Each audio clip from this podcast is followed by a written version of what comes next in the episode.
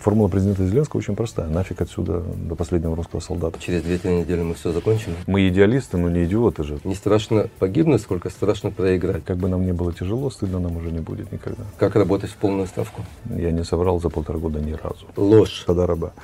Гвозди. Авторская программа Арика Нудельмана.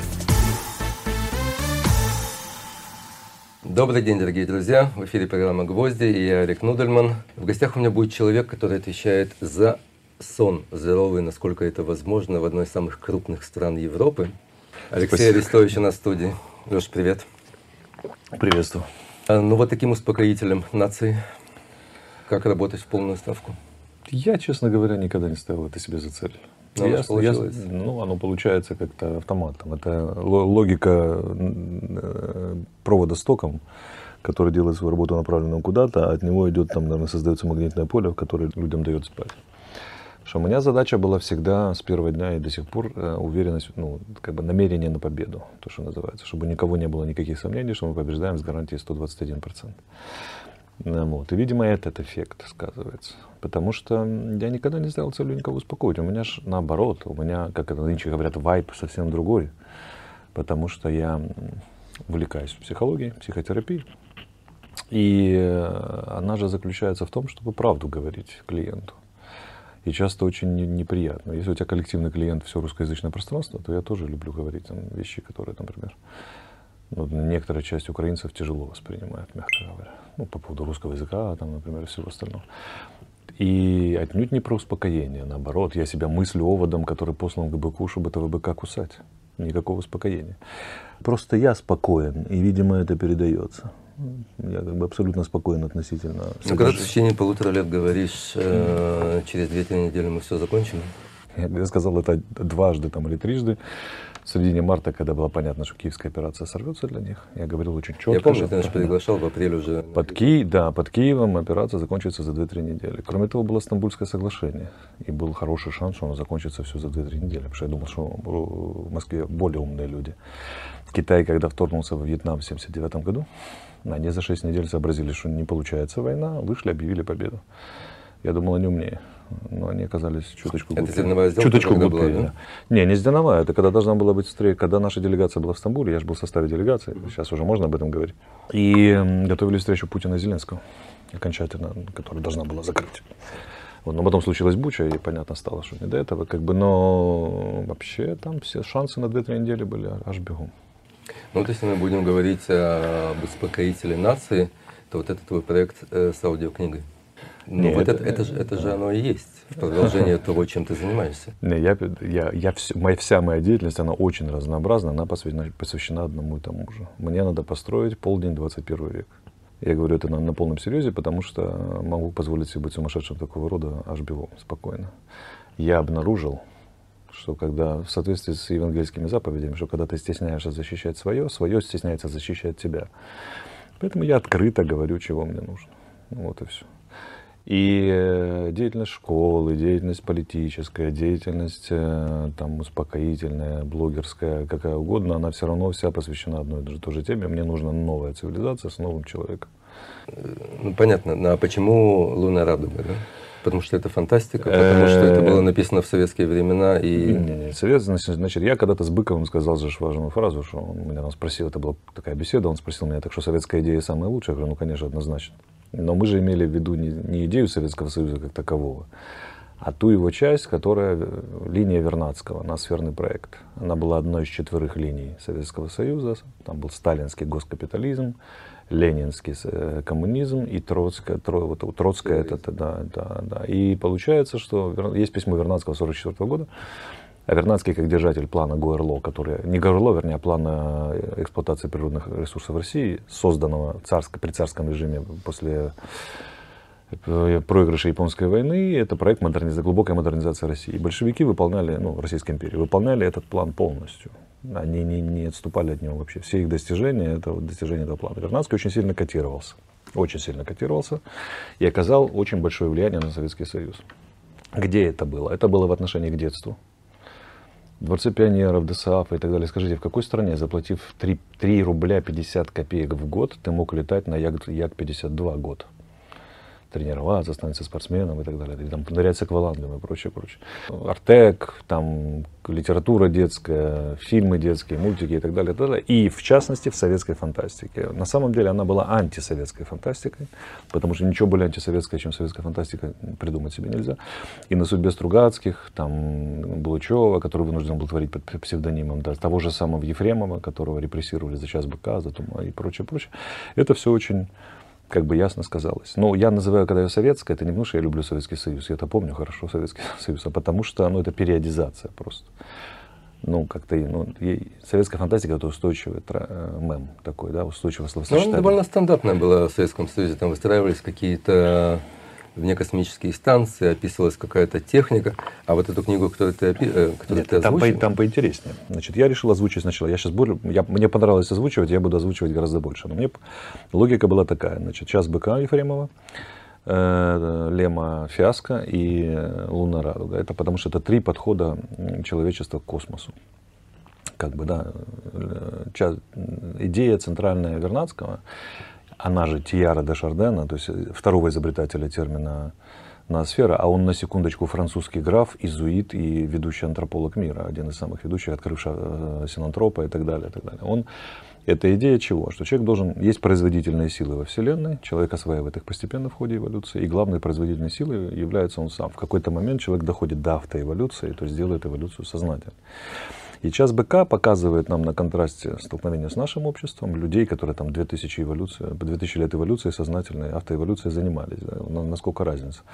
И человечеству уже очень важно вот, как бы показать идеал. Фрейд говорил, что при том, что он был фанат прошлого и копаться в прошлом, он говорил, что человек единственное живое существо, которое детерминируется будущим больше, чем определяется больше, чем прошлое. Человек это не кто он есть, человек это всегда кем он собирается стать, это человек. И людям надо показать, в том числе в художественной форме, потому что большинство людей в другой форме не воспринимают, научно и так далее, показать образ привлекательного будущего. Главный дефицит современного времени это образ будущего, не просто привлекательного, куда-то, вообще образ будущего. Человечество не знает, куда оно живет. Фиаско это Лем, он скептик вечный. И он считает, что мы, встретив, даже встретив другой разум, никогда не получим от него ответа. Чужие. И там фиаско случается как полный набор катастроф, которые спровоцированы благими, предельно благими намерениями человека. Да, может, может, может быть, это все-таки какая-то э, поиск замены религии, э, как фантастика сказать, э, описать будущее Значит, вместо религии. Ну, смотрите, да, как бы это сейчас уже закончим, да, и два предложения. А лунная радуга, диалогия с мягкими зеркалами, которые я еще буду озвучивать, это человек выходит в космос и меняет биологическую природу свою, становится другим, начинает жить до 600 лет, там, получает сверхспособности, потому что это одна из моих главных идей. Если мы пойдем в космос, космос пойдет в нас. И я убежден, что есть вещи, которые человек не может достать из себя, не столкнувшись с соответствующими вызовами в реальности. То есть по, по размеру вызова в реальности, глубина погружения в себя. Можно, конечно, было бы говорить о религии. Но религия, например, вот, близкое мне христианство, оно никак не в состоянии преодолеть главную проблему. Есть три понимания христианства. Понимание спаси, греха спасения, там словарь какой? Грех, спасение, ад, там все остальное. Но есть же два других. Сотворчество с Богом и преображение человека в Бога. Потому что Василий Великий сказал, чтобы человек Бог стал человеком, чтобы человек стал Богом. Я понимаю, как это звучит в Израиле, но тем не менее я излагаю свой взгляд. Так вот, э, идея в чем? Что церковь не может найти в себе силы или организованной религии сделать ставку на сотворчество, хотя это прямо прописано в их доктрине, и э, сделать ставку на преображение человека, на трансформацию. Фантастика прямо говорит об этих идеях. В этом смысле это светские религии, конечно же, такие. Но у них очень хороший сакральный привкус. И современному человеку, например, мне, это заходит гораздо лучше, чем отсылки на Василия Великого и, и, там, да, и нюансы пер персоны, личности и всего остального.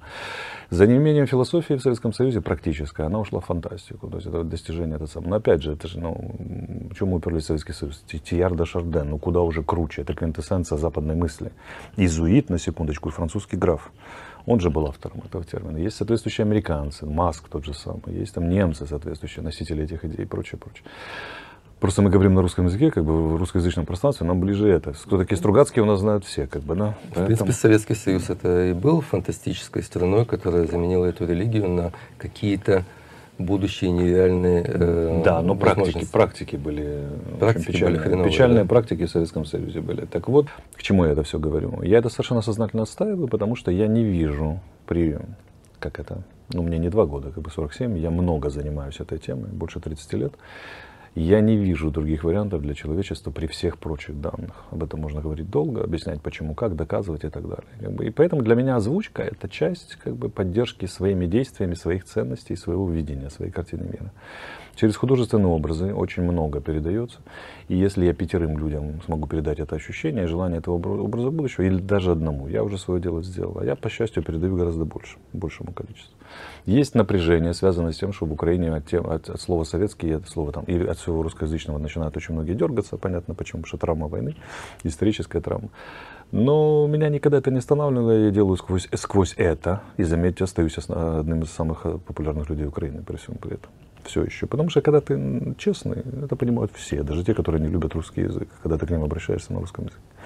Тебя действительно очень много в информационном пространстве, и вот когда мы говорим сейчас о фантастике или то, чем ты занимаешься последние полтора года, ложь целенаправленная, она может э, окупиться? Mm-hmm. Вот если, если ты знаешь какие-то ответы, но сейчас ты хочешь выдать информацию другую людям, чтобы Нет, не травмировать? Я не вру вообще. Я не соврал за полтора года ни разу информируя людей в широком смысле. Не пол, полуправда нет, не вся правда да.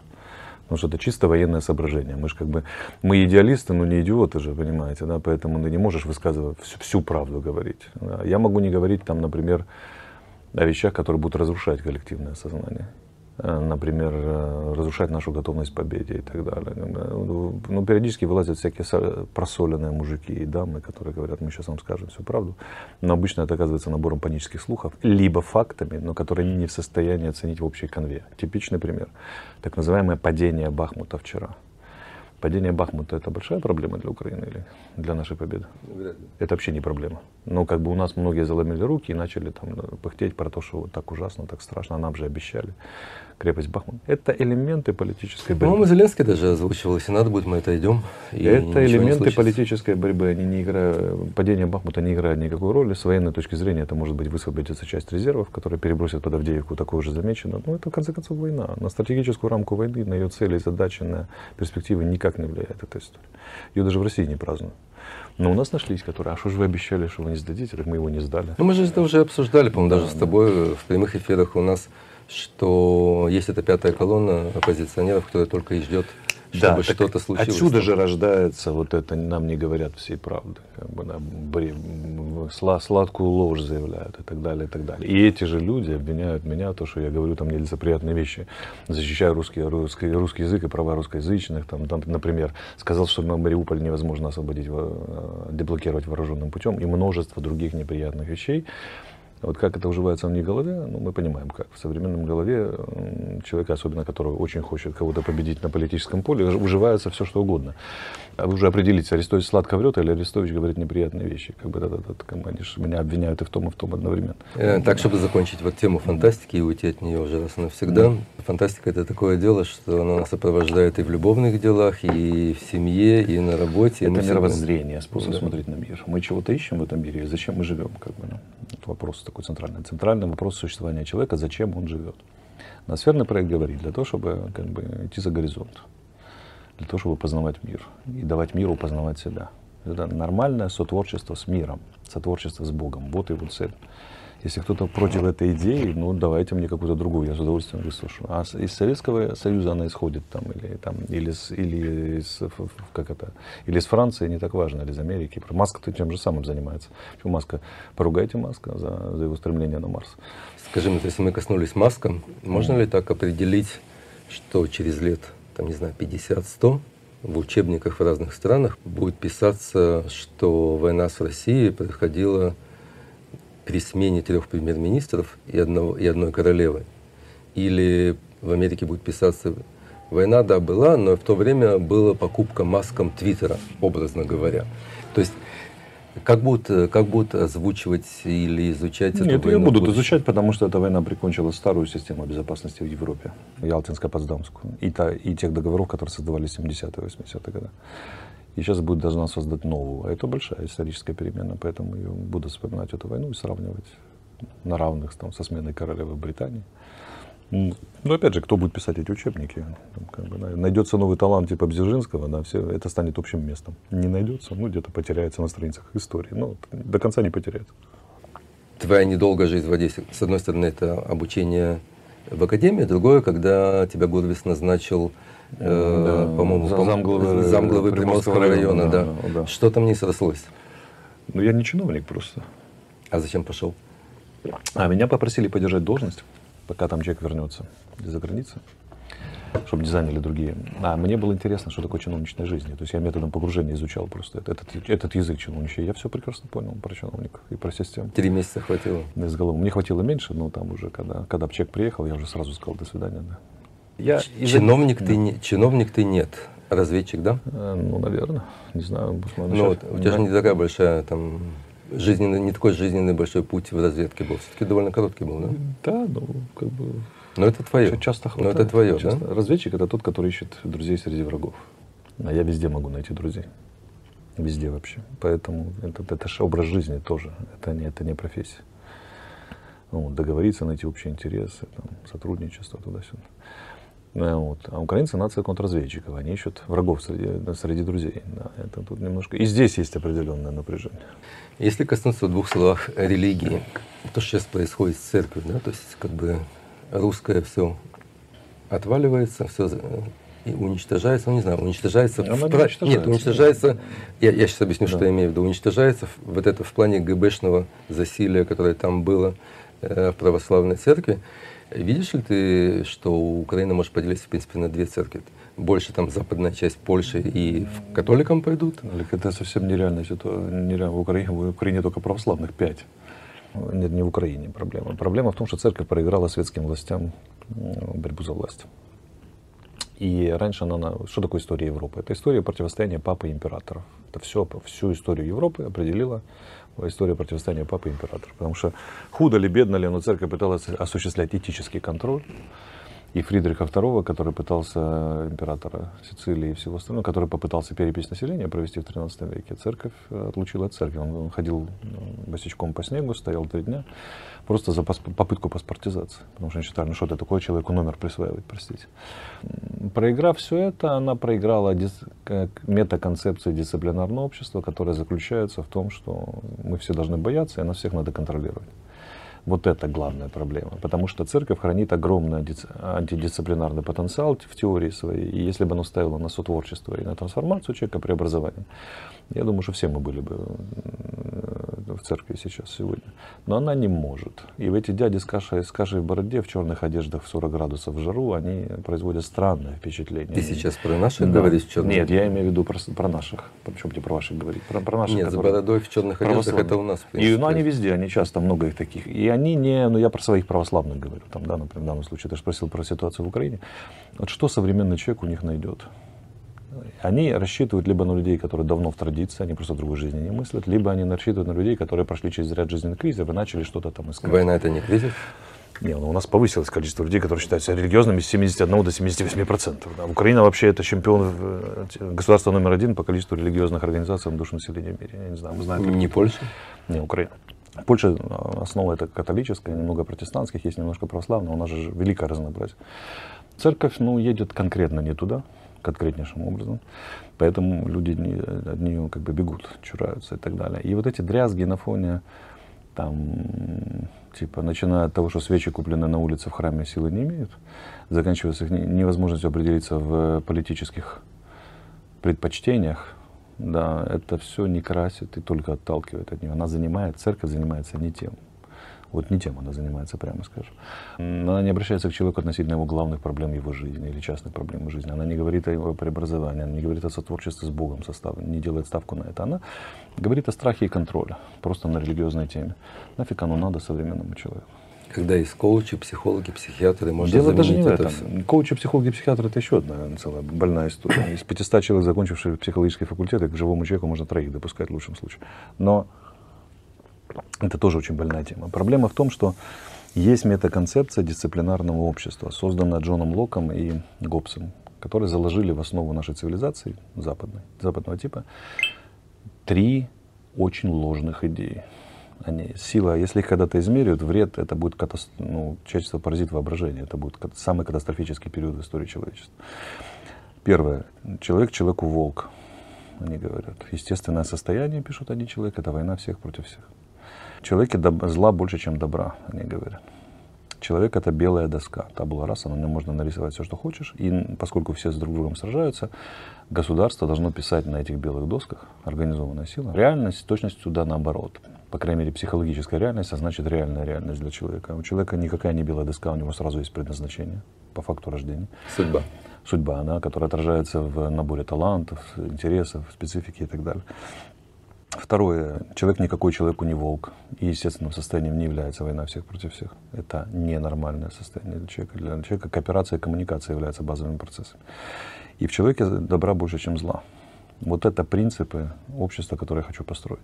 В человеке или в обществе больше добра, чем зла? Потому в что в человеке, одном, в одном да. человеке может быть зла столько, что... Не-не-не, нету в человеке зла. Людей, которые сознательно были злыми, наверное, за всю историю человечества было человек 20. И, и просто большинство злодеев, причем страшных злодеев, которые миллионы убили, они думают, что они делали большое добро. Они так искренне считали и творили это добро. Просто это добро пошло то, что называется через сужение экзистенциального сознания. Простите за умные слова. Но то есть эти люди не взяли на себя на труд из метапозиции посмотреть. Вот Гитлер очень любил людей. Проблема в том, что он любил только немцев. Суть в том, что как бы все хотят добра, но такими методами, что как бы лучше бы они хотели зла. Иногда из зла добро получается. Но главное это вот эти идеи. И с этой точки зрения, с точки зрения концепции дисциплинарного общества, советский большевизм, национал-социализм, итальянский фашизм, либеральная демократия американского разлива, традиция, а- а- англосаксонская традиционная, это, это все одно и то же. Это внучки одной бабушки, на которой написано дисциплинарное общество. Даже если поменять только одну установку, реально начать воспитывать детей в парадигме, что в человеке добра больше, чем зла, из этого исходить, все практики переменить, мы полностью поменяем планету. Преобразование, реформы, послевоенная реконструкция не имеют никакого смысла, если мы не сразу не изменим характер. Потому что в конце концов мы вернемся с, с тем же самым, просто у нас будет на два компьютера больше э, в офисах, чем было до, до, до начала этих великих, великих реформ. Да. Сегодня все говорят, что христианская иудейская цивилизация против мусульманской цивилизации. Это очень ложная постановка вопроса. Ну, когда были теракты в Европе, когда массово заезжали мусульмане, Не, и мусульмане атаковали не христиан и не иудеев. Мусульмане атаковали с- с- светские религии, убившие миллионы, миллионы людей, в том числе на Ближнем Востоке. И мы видим, во что обошлось как бы, вторжение в Ирак, да, например, американское. Поэтому там минимальные цифры погибших гражданских 150 тысяч человек называют. Но Реально там под миллионы, если считать.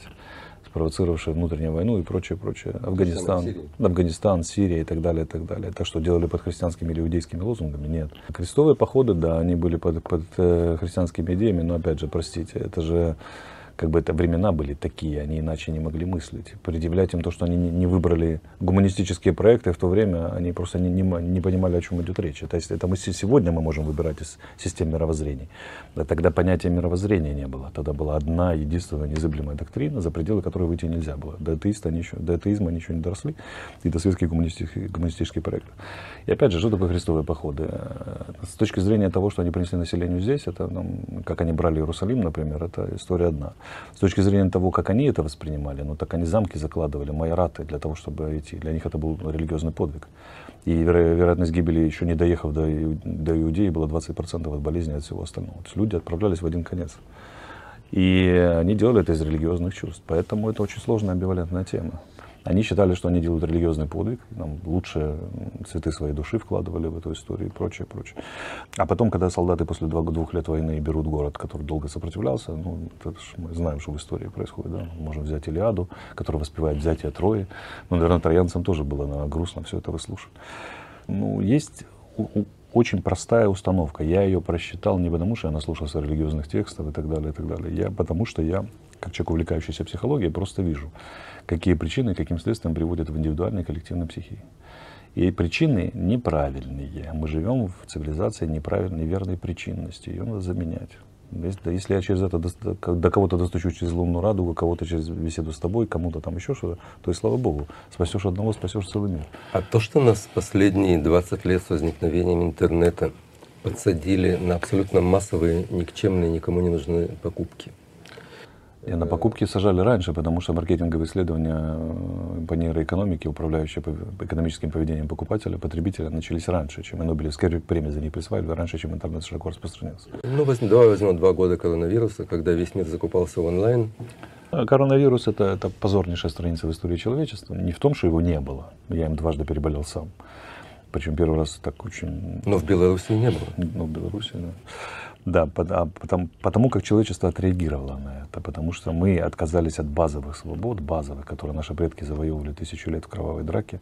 Трагедия человечества началась, когда нам, да, когда родились настоящие, вот современные имеется в виду, когда дали технологии Web2. Что раньше кто мог высказаться? Вот что такое попасть на страницу газет, на радио, на телевидение до Веб-2? Ну, ты должен что-то из себя представлять. Плохое либо хорошее, ты должен что-то из себя представлять. На экране были да. звезды. Да, ну да, ну как бы, ну вот как, как ни крути. Ну, да, даже знаменитый эффект советской цензуры, хорошо известный специалистам.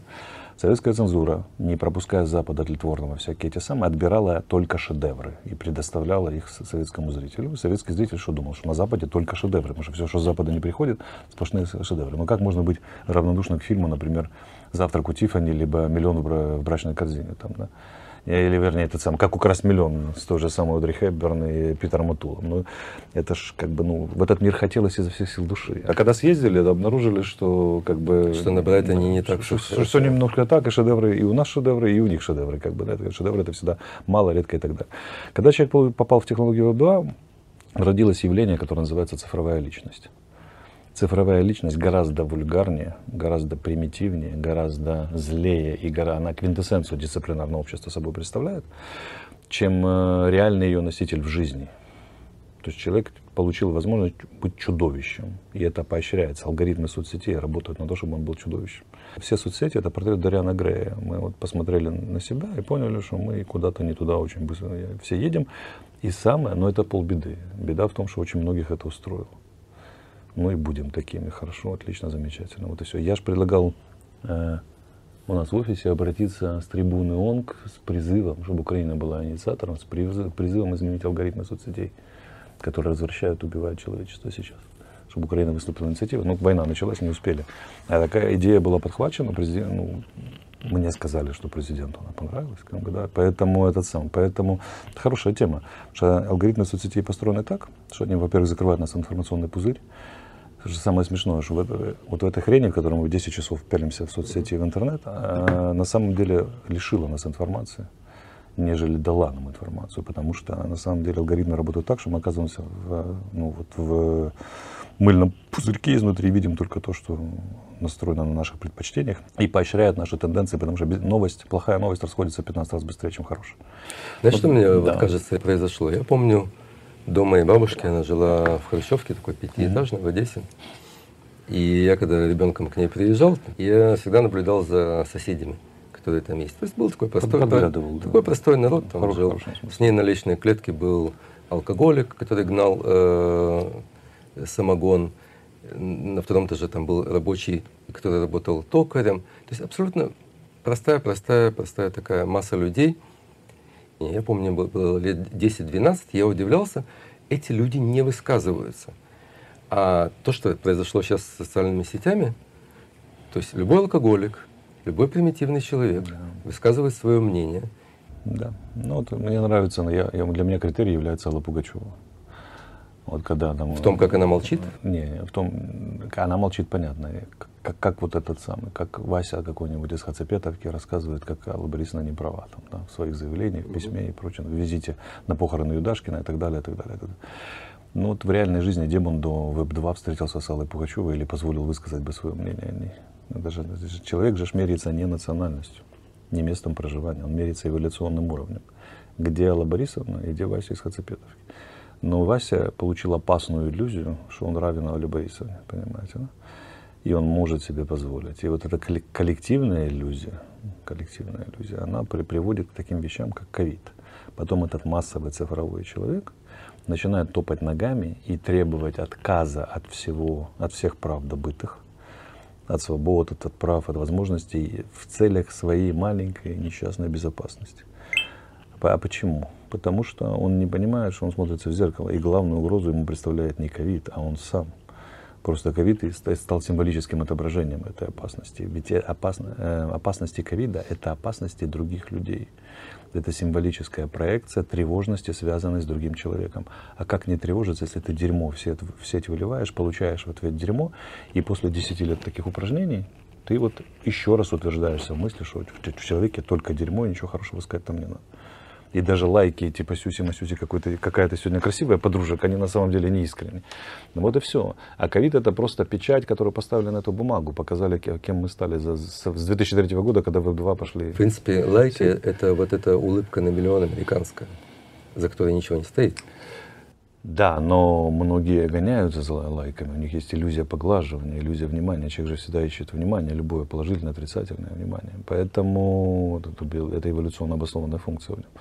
И вот с 2003 года по ковид, когда он там в 20-м раздался, да, Тапура Дровосека в 17, 17, за 17 лет нам показали, в кого мы все превратились. Вот. И авторы дисциплинарного общества ну, могут там вполне себе торжествовать на небе. Я хочу разрушить дисциплинарное общество. Значит, я, первый раз, когда это произошло, мне кажется, да. это все-таки 11 сентября. Но тогда еще не было Web3. Нет, я имею, в виду, я имею в виду, о чем я абсолютно четко помню, как я до 11 сентября летал, никто не проверял, ты брал чемодан, летел, это заходил да, в путь. Да. И тут в один момент весь не, мир изменился. Если так, то оно произошло в, во время Первой мировой войны. Не, ну это далеко уже. Потому что ну, там сломалась Европа старая. И тренд развития цивилизации. До этого ты, мы с тобой могли сесть в Одессе с ружьем, с полным набором товаров для красного коридора декларирования, и спокойно проехать без всяких паспортов или там с как, бумажкой без нашей фотографии, скажем так. Формально это объехать как мистер Фок вокруг зимового сажа за 80 дней, и никто нас ничего не спрашивал. Вот. А границы, таможни, проверки, все это же все результат Первой мировой, когда, когда европейцы, которые верили в разум, победившие все на свете, в бешеный прогресс, обнаружили, что они чудовища, которые травят таких же просвещенных европейцами химическими газами и косят из пулеметов, и это абсолютно бессмыслица, которая ничего ни к чему не приводит. Как бы она же не дала никаких результатов практических эта война. Вот тогда был тяжелейший удар по сознанию, и недаром на Западе Первая мировая считается более важной войной, чем Вторая мировая. Они понимают, где они, где мы поломались.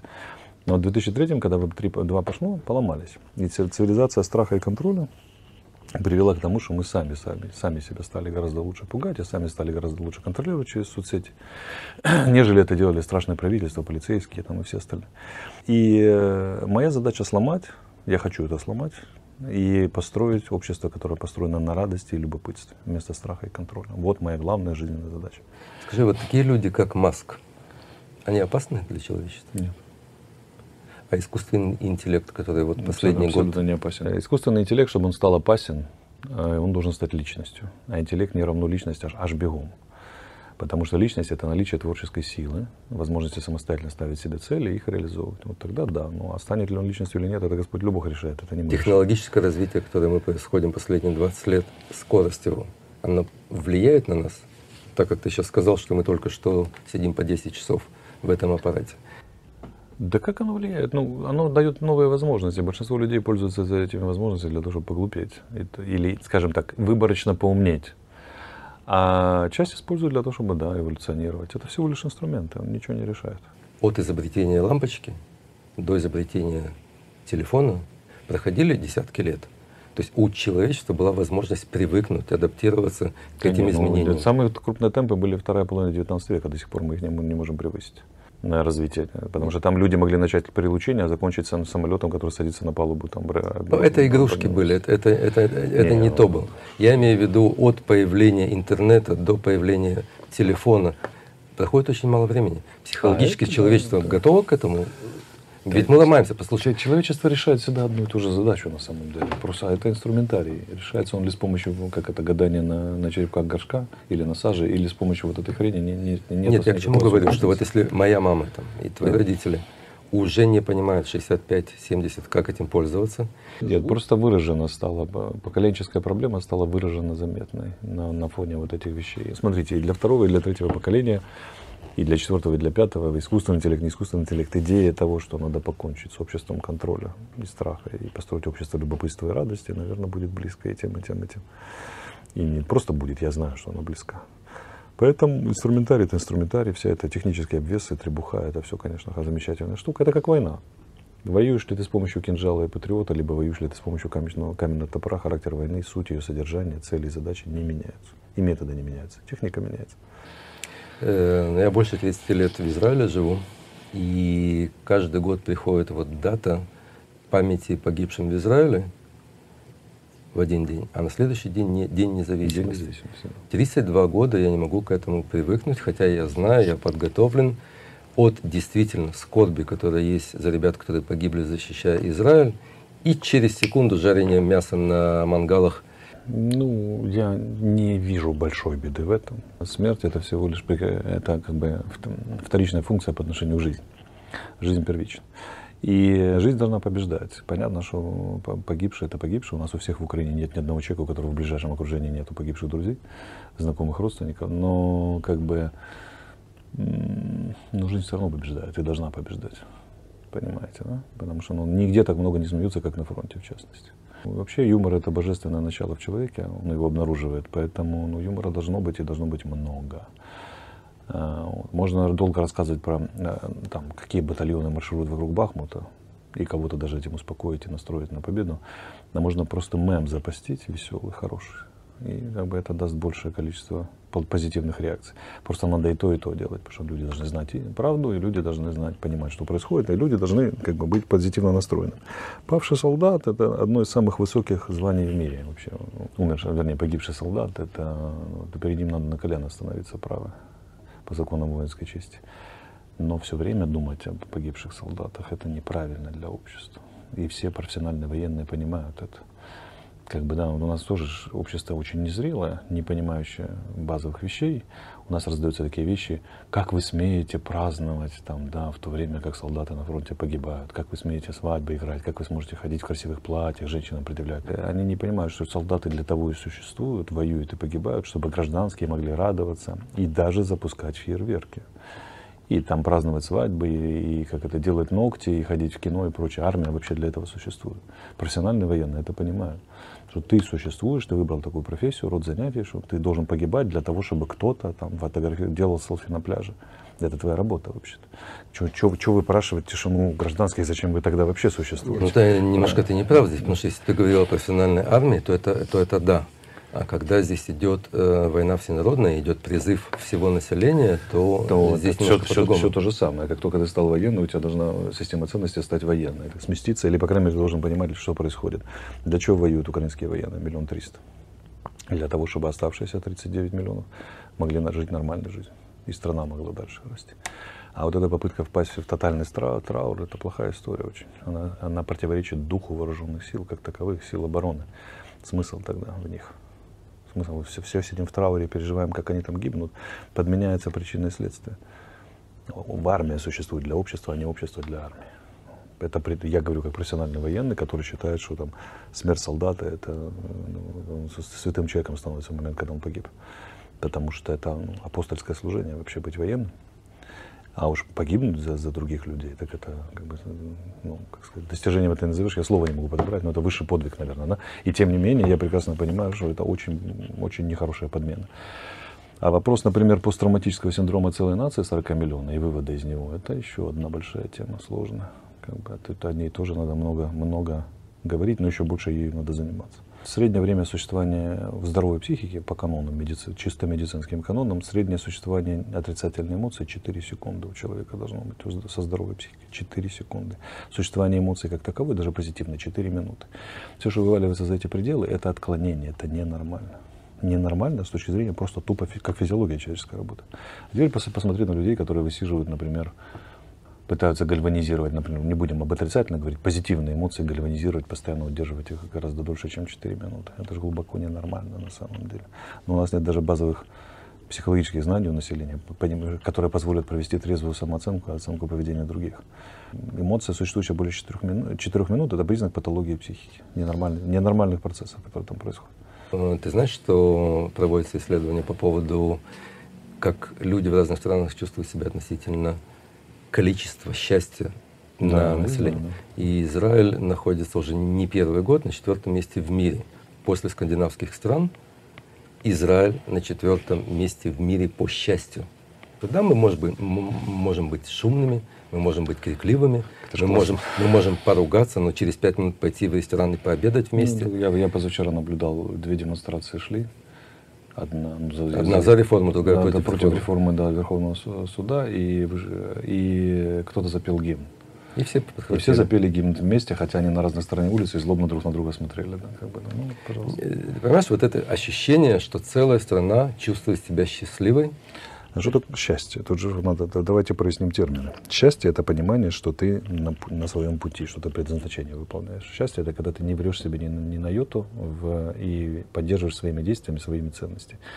В Израиле, если не поддерживать своими действиями своими цен, своих ценностей, не это ценности идеалов там, глобальных, да, ты не проживешь и четырех дней Израиля не будет. Как бы, да. Поэтому, и, конечно, люди чувствуют здесь себя счастливыми, потому что люди э, делают свое ради себя. Они живут так, как они всегда хотели. Они как бы, эм, ну, развивают постоянно самоидентификацию, там, пытаются избежать психологических терминов. Они на, на своем пути, как бы, где еврею найти себя? В Израиле. Потому что, ну, по-настоящему быть евреем это очень сложная задача во всей совокупности, да. И э, никогда не было убежища уже 2000 лет у, народа, у людей. И вечно быть вечно на чужбине, вечно по другим странам, не, не, не иметь возможности назвать место своим домом, это же очень тяжелая судьба. Как бы Израиль очень специфическая страна и общество, очень специфическое. И если ты не разделяешь еврейские ценности, как бы, да, то ну, ты всегда здесь будешь чужим.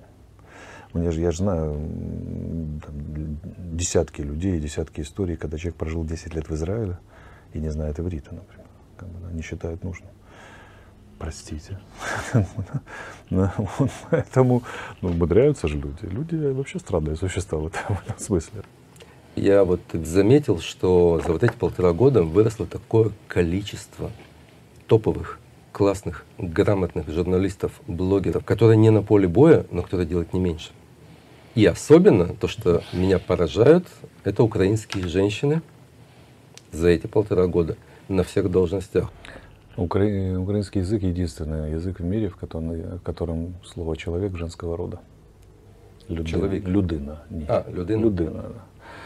И э, украинки очень отчаянно борются за свои права, в хорошем смысле слова, и доказывают это делом. Причем это не феминизм. Украинка может все. Она может командовать авианосцем, может... У нас же первая армия мира, где разрешили женщинам все боевые специальности. Вообще все, даже в американской не, не все еще. Э, Да, это отдельная большая тема. Что касается выросших журналистов, ну так если ты в потоке таком большом, то как бы все лишнее выходит, настоящее. Все равно уже при такой интенсивности информационного потока э, и потока событий, э, связь обратная очень быстро.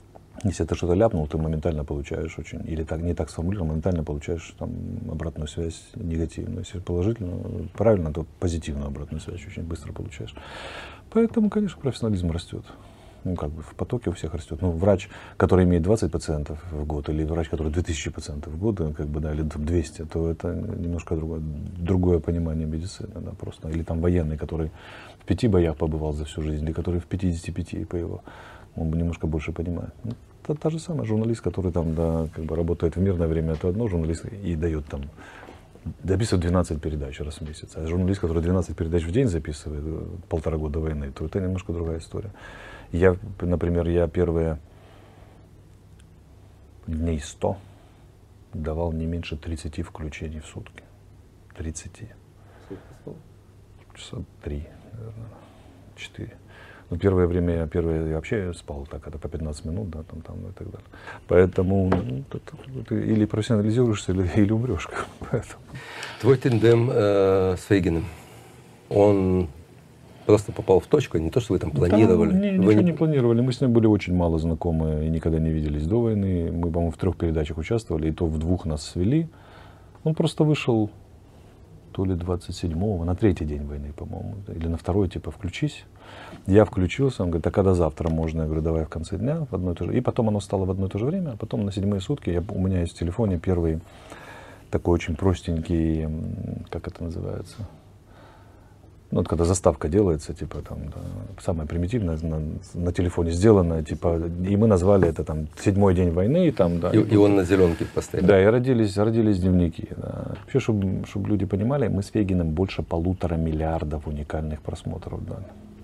Понятно, что это часто одни и те же люди, но вы представляете, машина информационная, которая работает, полтора миллиарда. Ну, однозначно, смотри, вот э, только ты и Фейгин, по-моему, победили всю российскую пропаганду.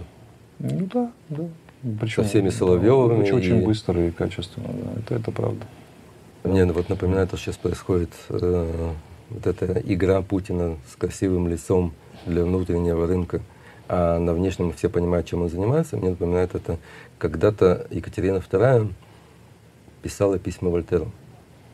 А там было крепостное право. Да, свободу, и, равенство, братство. Да. И она ему рассказывала, как прекрасно живут э, крепостные, крепостные в, э, в России. И она ему писала, они каждый день получают по курице, а те, кто хорошо работает, еще и получают утку. А вместе с этим, когда она обращалась на внутренний, на внутренний свой рынок, к помещикам и прочим, она писала, что должна быть плеть, должны быть кандалы, ну так это ж Пушкин еще написал про то, это, как это, в его истории про Ключевского. Изящно, там, ля-ля-ля, что-то нам, при, нам доказывают прелести самого, вернее, ценность самовластия и прелести кнута. Да, это вечная проблема. Ну так Латынина дала мне ключ, Юля. Она сказала, что если ты что-то не понимаешь про Россию, э, просто посмотри это с точки зрения того, что это сделано для внутреннего рынка. И сразу все становится понятно. У них 98% сейчас внешних движений это расчет на внутренний рынок. Потому что диктатор, авторитарный лидер очень сильно зависит от масс масс, гораздо сильнее, чем демократический. Еще Шпеер писал в своих воспоминаниях, министр промышленности Рейх, что он поражается свободе, с которой Рузвельт и Черчилль обращаются со своим народом. А там, ограничивает права, отбирает какие-то там, эти самые, заставляет работать на заводах. У нас близко, это невозможно. Потому что диктатор и толпа — это две, две стороны диалектического единства, и он тотально зависит от настроения народа и так далее, и так далее. Просто он же только подавляет и репрессирует только потому, что есть согласие на другой части народа на это. Вот, а так вообще в России действует византийский архетип политический. И мы знаем, что Византия это, как, как один из историков сказал, это абсолютная монархия, ограниченная революция. Путин крайне уязвимая фигура в этом смысле. И они большинство усилий предпринимают не чтобы американцам, украинцам или китайцам что-то доказать, а чтобы внутри России удержаться. И э, расправа над оппозиционерами, там, да, вот там этот самый, там, бесконечное плодение Госдумы, и каждый день они выдумывают очередной репрессивный нормативный акт какой-то, попытка перехода, переход к внутреннему террору, это же все имеет целью не цивилизационное развитие, не конкурентное преимущество, не выигрыш в войне, а просто удержание власти. Он создал ситуацию, когда власть заколебалась. Своим, потому что военные авантюры снимают царей обычно. А в России народ царям не прощает проигранных войн. У него сейчас тема номер один не с войной разобраться, а не дать себя снять. Вот это проблема. Когда мы черную метку вручили в виде повестки в Гагу, это вообще стало большой проблемой. Но он борется за власть доступными методами. Знаешь, что мне в последнее время нравится? Я, честно говоря, побаиваюсь Китая. Но вот то, что Китай провернул с Путиным за эти последние два месяца, это, конечно, э, такая шахматная партия, которая даже... Не... Да я не склонен разделять эти восторги. Китай декларировал на, на уровне официальных документов, их эксперты, сам Си Цзиньпинь, его, его попередник, там, Ху Цзинтао и так далее. У них все прописано на уровне того, что Запад падает, концепция, Восток поднимается. Они прямо говорят, что наша задача превратить Соединенные Штаты и вообще коллективный Запад в региональную силу, а глобальная должна стать Китай. Азия и Китай сверху. Они прямо декларировали войну, войну с Западом цивилизационную. Не Запад их прописал в качестве, этого, как многие говорят, так это же Запад прописал Китай стратегическим противником. Он прописал после того, как Китай это в документах провозгласил. Они серьезно работают над тем, чтобы что Запад расквитаться за столетие унижения, за опиумные войны, за все остальное. Но вообще китайцы, конечно, должны доминировать. Но есть два, два нюанса. Первое. В Китае нет идеи для всего мира. У Запада есть. Плохая, кривая, но Запад все время рождает глобальные идеи. Понятные и индусу, и эскимосу. И там человеку, закончивший Кембридж, да, преподающий в Кембридже. У Китая идеи нет. Они узкие ханьские националисты. У них есть региональная идея, есть много силы, но нет чего предложить всему человечеству. И никогда не будет, судя по всему, потому что это особенности китайской цивилизации. Это значит, что минус, минус мировое господство или доминирование уже гарантировано. Второй момент, и это их как бы триггерит, это у них проблема. Второй момент это то, что проблема России в этом случае. Союз России и Запада, конец Китаю. Союз России и Китая – большие проблемы для Запада. Почему американцы так дозированно дают на вооружение? Много, но дозированно. Потому что их задача, чтобы Россия проиграла, но не проиграла так, чтобы окончательно уйти под Китай. Задача американцев, на мой взгляд, чтобы Россия была нейтральной, либо, ну, в идеале прозападной, в средний вариант нейтральной, и крипто-антикитайской. Задача Китая прямо противоположна. Чтобы Россия осталась враждебной Западу, хотя, как бы, да, и была под Китаем максимально. И он в зависимости, поскольку, Россия путинская стремительно слабеет с каждым днем, стремительнейшим образом, теряет рынки, союзников, изгоями становится там, и так далее, ей очень легко управлять, ей очень легко вокруг пальца водить.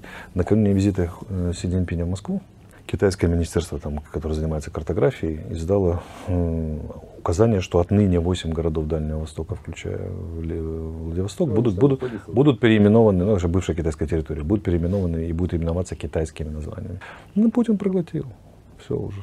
И Запад решает очень сложную задачу. Как же сделать так, чтобы Россия проиграла, но полностью, не полностью ушла под Китай. А Китай решает свою задачу. Он понимает, что Россия непредсказуема, неуправляема, и Путин кинуть может в любой момент. И он же кидал. Они же, он, Си Цзиньпинь, когда приехал в Москву, они 12, декларацию с 12 пунктов прописали. По-моему, в восьмом было нет угрозам ядерного оружия и даже, даже риторики ядерной. И через 4 дня Путин заявляет, что он размещает э, ядерное оружие в Беларуси. Он плюнул в спину Си Цзиньпиню. Кем его считает Си Цзиньпинь после этого? Человеком, с которым нельзя договориться как минимум. Я думаю, слова там покрепче.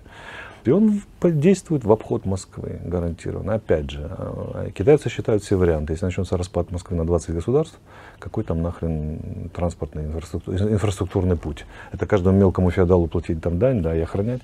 Но они обошли эту Москву как чумную территорию. Вот на самом деле отношение Китая к России. Давай вернемся чуть в Украину. Э, контратака. Насколько я уже понимаю, что как таковой, как в России ждут контратаку и уже несколько месяцев говорят, что она вот-вот начнется или началась.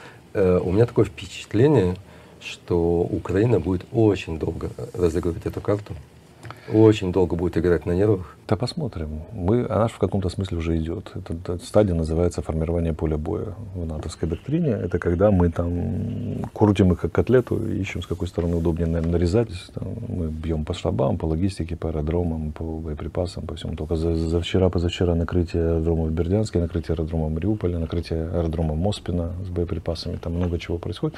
Когда мы сочтем, что они готовы, может еще что-то начнется. Когда говорят контрнаступление, никто же не говорит о полной победе, да? То есть это какой-то этап? Нет, контрнаступление не даст полное освобождение территории, просто ну, это для, невозможно для этого сделать. нужно, ну, заодно нет.